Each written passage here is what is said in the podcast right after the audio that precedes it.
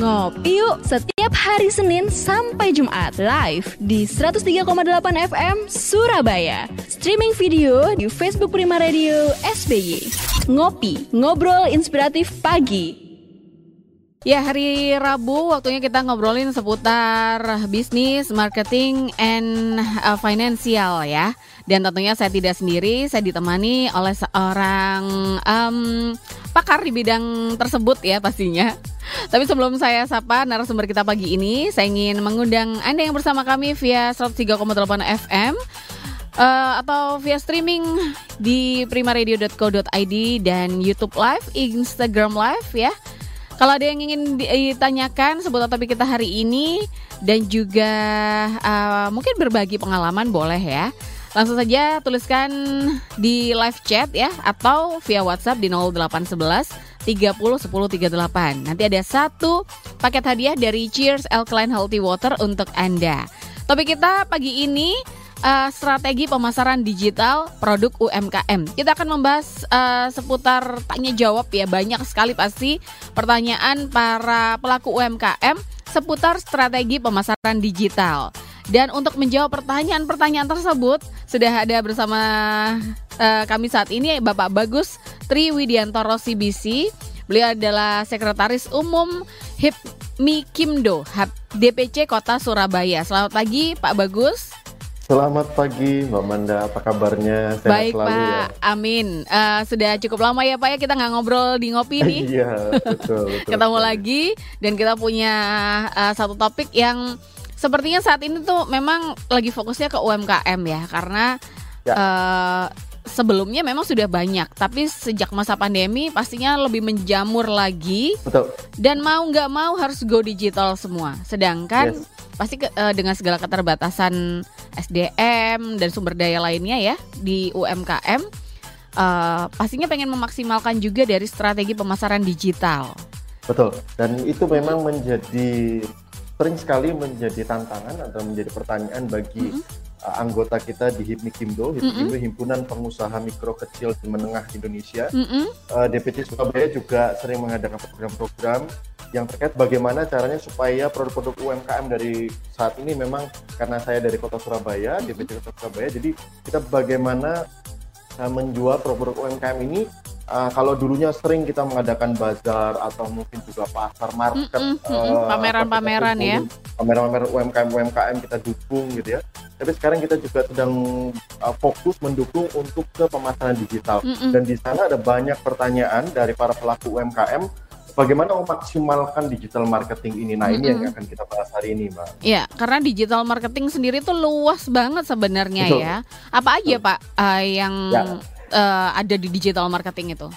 Oke, okay. sering pertanyaan yang sering ditanyakan yang pertama itu apa itu digital marketing? Mm -hmm. Digital marketing adalah suatu aktivitas promosi baik itu untuk promosikan sebuah brand, produk ataupun jasa menggunakan media digital. Nah, sering kali muncul istilah-istilah yang ini juga jadi banyak pertanyaan juga apa sih bedanya antara internet marketing, mm -hmm. digital marketing, social media marketing, ada namanya techno marketing. Saat ini bahkan ada S2 peminatan khusus di ITS uh, itu tentang tekno marketing. Jadi ada istilah-istilah oh, tentang marketing. Okay. Apa sih bedanya? Nah, Jadi sebenarnya beda semua itu ya?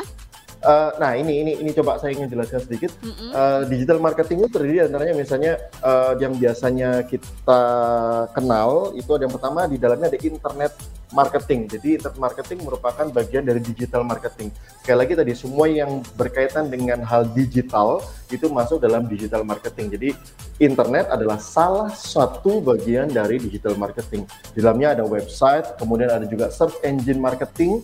Bagaimana kita memasarkan menggunakan search engine ya Google atau Yahoo mm-hmm. atau search engine yang lainnya. Kemudian ada namanya social media marketing. Jadi penjualan uh, apa namanya promosi dan sebagainya menggunakan uh, social media. Jadi social media marketing masuk dalam bagian digital marketing.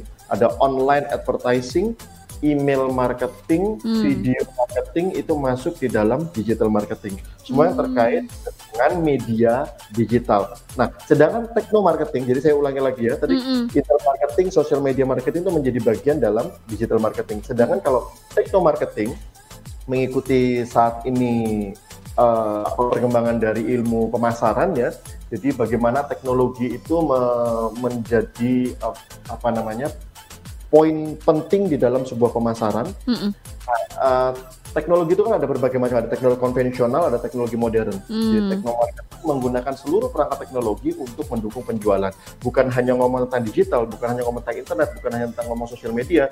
Nanti ke depan ada artificial intelligence, ada juga uh, apa namanya menggunakan perangkat-perangkat teknologi yang mungkin lebih tinggi, ada drone dan sebagainya, hmm. yang kemudian bisa mendukung pemasaran. Jadi bukan hanya berbicara tentang media digital. Itu kalau yang tentang uh, jenis-jenis digital marketing, kemudian apa sih digital marketing?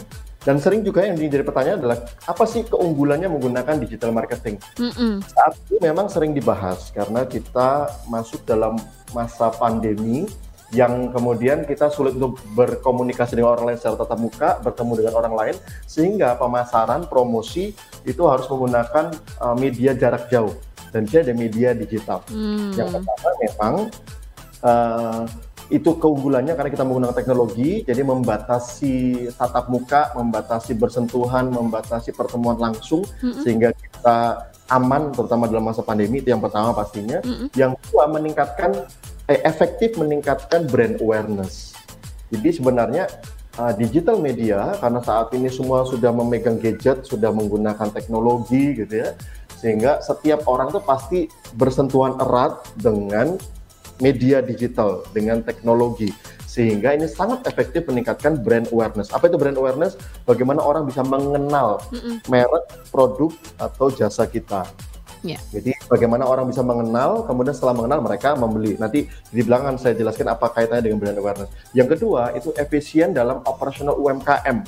Karena kami hmm. ada di UMKM, uh, usia uh, apa namanya usaha mikro kecil menengah, uh, secara operasional sebenarnya tidak mahal menggunakan teknologi karena apa? Mm -mm. Gadget, perangkatnya semua sudah kita miliki mm -mm. secara pribadi ya. Dipakai sehari-hari gitu ya sudah ya. Sehari-hari. Mm -mm. Sehingga sebenarnya dalam operasional dibandingkan dengan strategi yang lain yang mungkin harus mm. mengadakan event, harus mengadakan gitu ya kampanye di mana-mana mm -hmm. gitu ya. Mm -hmm. Ini efisien, maksudnya dari sisi biaya mm -hmm. itu terjangkau.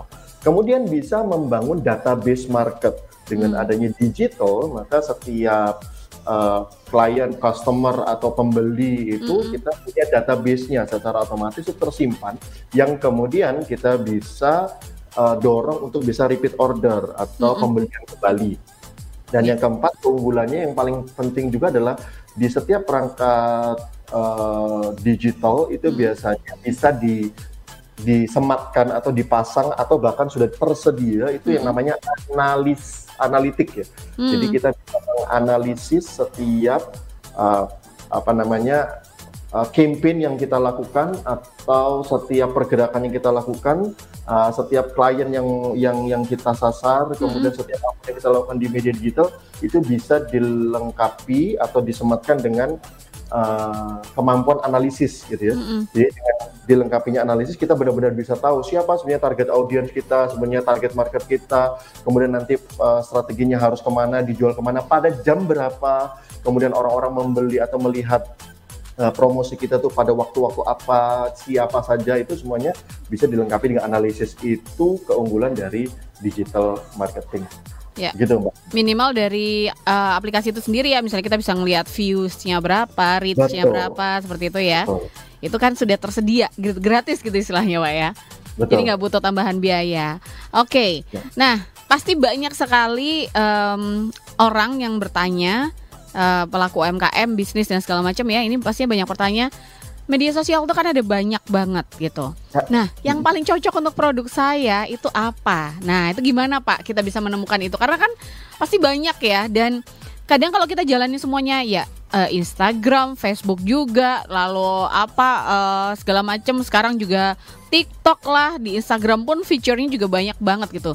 Ini yang cocok buat saya tuh yang mana gitu? Itu gimana Pak? Kita bisa mengetahuinya? Oke, okay. Tidak ada jawaban yang pasti hmm. untuk pertanyaan ini karena ini semua bergantung dari ta siapa target audience hmm, Anda. Jadi jawabannya uh, kuncinya di target audiensnya mau yang mana betul. gitu ya. Oke. Okay. Uh, apa produk Anda, uh, kemudian apa atau apa jasa Anda, kemudian pasti Anda menentukan siapa target audience Anda, siapa hmm. yang cocok untuk membeli produk ini atau siapa yang sesungguhnya membutuhkan atau menginginkan produk hmm. atau jasa Anda itu tentukan terlebih dahulu kemudian setelah itu dari banyaknya media sosial dari banyaknya media yang tersedia di di internet kita bisa memilih sesuai dengan audiens uniknya masing-masing ya. Mm-hmm. jadi misalnya saja uh, kalau anda bisnis itu kayak B2B atau bisnis to bisnis berarti lebih cocok menggunakan LinkedIn karena hmm. pengguna LinkedIn itu profesional ya profesional hmm. bisnis atau hmm. mungkin mereka yang pada jabatan-jabatan tertentu di dunia bisnis uh, mau tahu apa namanya kepala purchasing di sebuah perusahaan hmm. gitu ya ada di LinkedIn gitu ya jadi, jadi kalau anda, LinkedIn ini nggak nggak hanya untuk connectivity ya jadi untuk jualan produk juga betul bisa Betul, ya? karena mm isinya kan para profesional yang pasti mereka punya jabatan di perusahaan-perusahaan uh, yang yang cukup besar gitu yang kemudian menjadi sasaran atau audiens atau mungkin target market kita ya mereka kita bisa berkenalan dengan mereka menawarkan produk kita kepada mereka. Sebagai contoh mungkin produk jasa untuk HRD uh, mungkin uh, yang terkait sama kepentingan dari kepala HRD gitu ya mm -hmm. atau kepala personalia ya kita hubungin mereka lewat LinkedIn promosikan produk kita kepada mm -hmm. mereka itu kalau B2B ya atau mungkin training mungkin kita yeah. jualan training atau jualan apa pun jasa-jasa ya untuk jasa kantoran gitu ya betul mm -hmm. atau mungkin kalau B2B misalnya kebutuhan ATK, mm -hmm. kebutuhan yang perkantoran mm -hmm. itu pasti ke B2B biasanya, mm -hmm. uh, sehingga Anda bisa mempromosikannya lewat ingin atau mungkin jasa uh, digital gitu ya rata-rata mm -hmm. kan perusahaan butuh mm -hmm. tuh B2B uh, di LinkedIn. Nah yeah. untuk produk fashion tentu saja nggak nggak cocok nggak, ya nggak cocok nggak cocok mm -hmm. di LinkedIn produk fashion atau bukan uh, makanan mm -hmm. sehari-hari makanan ringan mm atau apa pun ya akan lebih cocok jika anda menggunakan Instagram atau TikTok misalnya, mm -hmm. di mana target audiensnya secara umum kita bisa uh, memfokuskan kepada para pengguna Instagram dan TikTok. Jadi mm-hmm. mana yang cocok semua tergantung dari tar siapa target audience, siapa target market Anda dan ini yang harus dianalisis terlebih dahulu. Begitu. Mungkin nggak sih Pak kalau kita menjalankan semuanya gitu atau lebih baik untuk di awal fokus dulu dia salah satu gitu. Nah, ini nanti uh, akan lebih ke arah gini sih, seberapa besar pengaruh yang ingin Anda hmm. um, buat. Nah, hmm. uh, dan yang kedua, seberapa banyak uh, eh, SDM mm-hmm, atau yang, orang yang akan mengelola, yang bisa menjalankan uh, itu ya, bisa menjalankan digital marketing Anda. Mm-hmm. Nah, uh, ada solusinya yaitu menggunakan tim tentu saja. Mm. Nah, uh, banyak juga pertanyaan begini, kapankah saya bisa mengelola ini sendiri? Kapankah menggunakan tim? Mm-hmm. Atau bahkan sekarang itu banyak para penyedia jasa pengelolaan mm-hmm. digital media Mm-mm. Kapankah kita menggunakan itu semua? Justru ini akan menjawab tadi pertanyaan Mbak Manda, yaitu uh, kapan uh, apakah hanya satu media atau banyak media? Nah, mm-hmm. ketika memang kita mau masuk ke banyak media, gunakanlah tim atau gunakanlah penyedia jasa mm-hmm. karena tidak mungkin itu anda lakukan sendiri. Mm-hmm. Sambil jalanin bisnisnya juga, operasional Sambil juga. juga. Mm-hmm. Nah, di situlah ketika anda memang punya tim, ketika anda punya orang-orang yang bisa membantu Anda untuk digital marketing di banyak media, mm -hmm. maka Anda bisa menggunakan banyak media, begitu sih. Mm -hmm. Banyak sosial media terutama. Tentunya. Apalagi ini, -hmm. uh, salah satunya yang penting ini nanti saya, saya tahu ada yang akan menanyakan ini apa enggak. Setiap sosial media itu kan punya keunikan ya. Mm uh, kapan posting yang tepat mm di Instagram, mm kapan post waktu yang posting yang tepat di Facebook, mm -mm. kapan posting yang tepat di Twitter, gitu mm -mm. itu kan beda-beda. Mm -mm. Nah, sehingga ketika anda uh, harus misalnya kalau di Instagram itu ya sebagai contoh itu jam 11 sampai jam 1 siang adalah waktu yang tepat untuk anda posting di Instagram. Mm. Itu Instagram ya. Mm -hmm. Atau yang kedua itu jam 7 malam sampai jam 9 malam. Mm -hmm. Itu prime time-nya Instagram. Mm -mm. Uh, secara analitik memang para pengguna Instagram itu lebih banyak melihat atau membuka aplikasi Instagram pada jam-jam tersebut. Mm -mm. Jadi jam 11 siang sampai jam 1 siang mm -mm. dan jam 7 malam sampai jam 9 malam. Mm -mm. Di satu platform di Instagram. Jadi kalau memang mau secara efektif ini adalah prime time-nya itu digenjot di sana gitu ya. Mm ketika kita mau posting, ketika kita mau promosi, ketika kita menanggapi komen dan sebagainya, mm -hmm. uh, waktu yang paling banyak itu ada di sana. Waktu-waktu mm yang lain kita bisa gunakan, tapi sekali lagi kalau anda ingin membuat engagement yang kuat ya di jam-jam ini. Kemudian kalau Facebook itu dari jam satu siang sampai jam 4 sore. Teranalitik ya jam satu siang sampai jam 4 sore. Hmm. Jadi kalau anda misalnya pakai Instagram, uh, hmm. kan tadi pakai Instagram jam 11 sampai hmm. jam 1 siang, hmm. jam satu siang sampai jam 4 Anda buka Facebook. Jadi iklannya perlu Anda di Facebook pada jam itu karena itu jam prime time-nya Facebook. Hmm. Kemudian kalau Twitter itu justru uh, pendek banget sebenarnya. Hmm. Pendek banget itu dari jam 12 sampai jam 1 siang. Jadi hmm. orang-orang hmm. pada jam makan siang itu paling tinggi itu melihat Twitter ya. Hmm. Itu paling Twitter.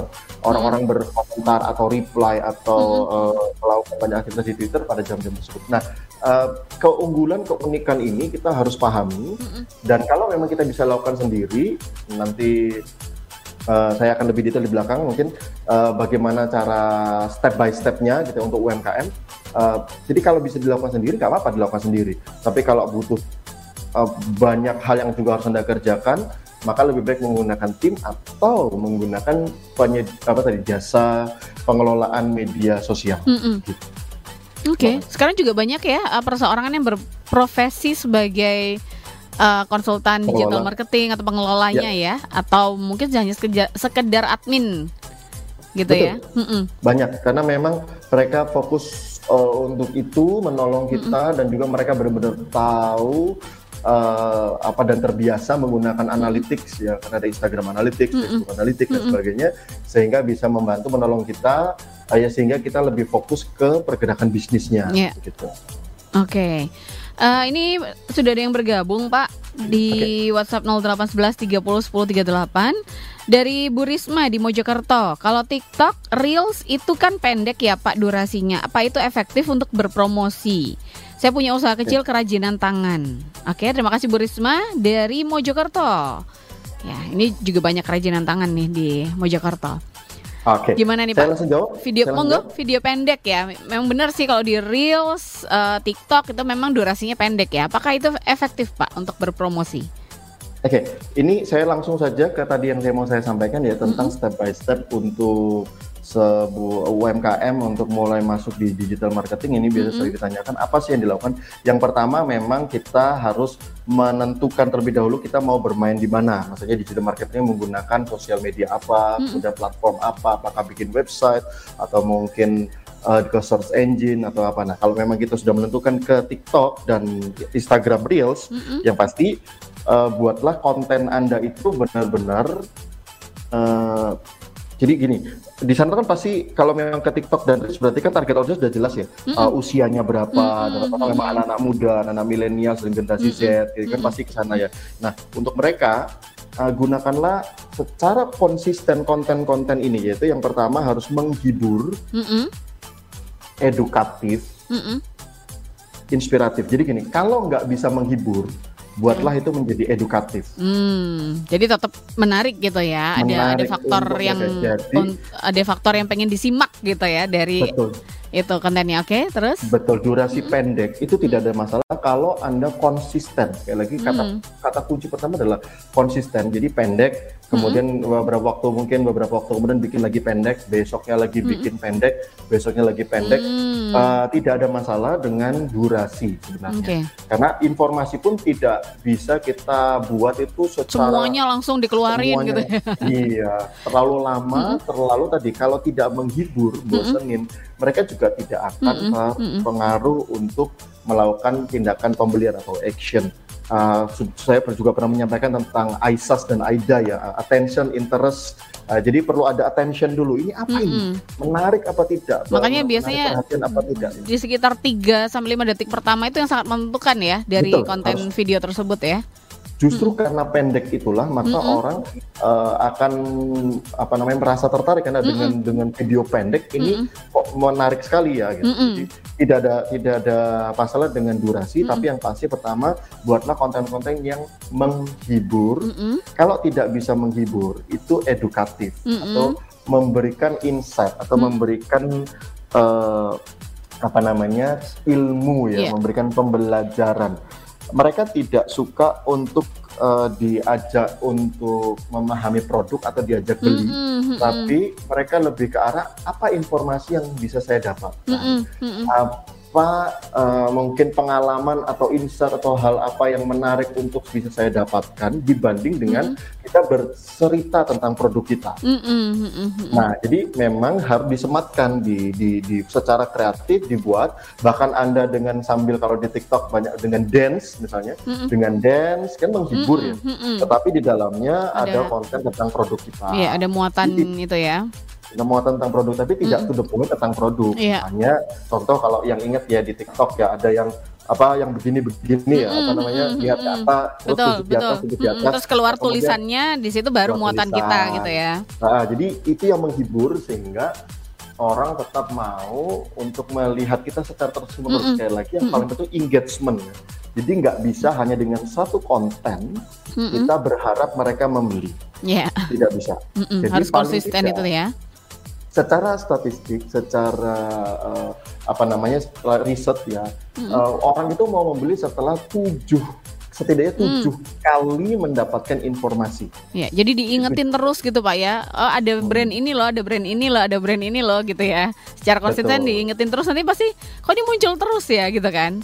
Ya, jadi penasaran ya, ada ada rasa penasaran. Eh, sekali lagi saya ulangin ada ada tujuh eh, tujuh kali orang itu mencari menggali, mencari menggali, mencari menggali, minim itu tujuh kali mereka melakukan. Jadi Baru kalau konten kita mau ya baru memutuskan untuk tertarik pembelian gitu.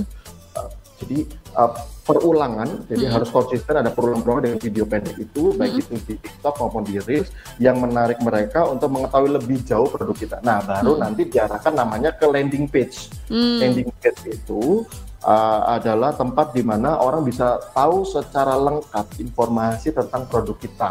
Itu bisa masuk di Instagram feed, Instagram feed atau bahkan sampai di IGTV. Kalau di Instagram ada IGTV ya yang bisa durasinya lebih panjang.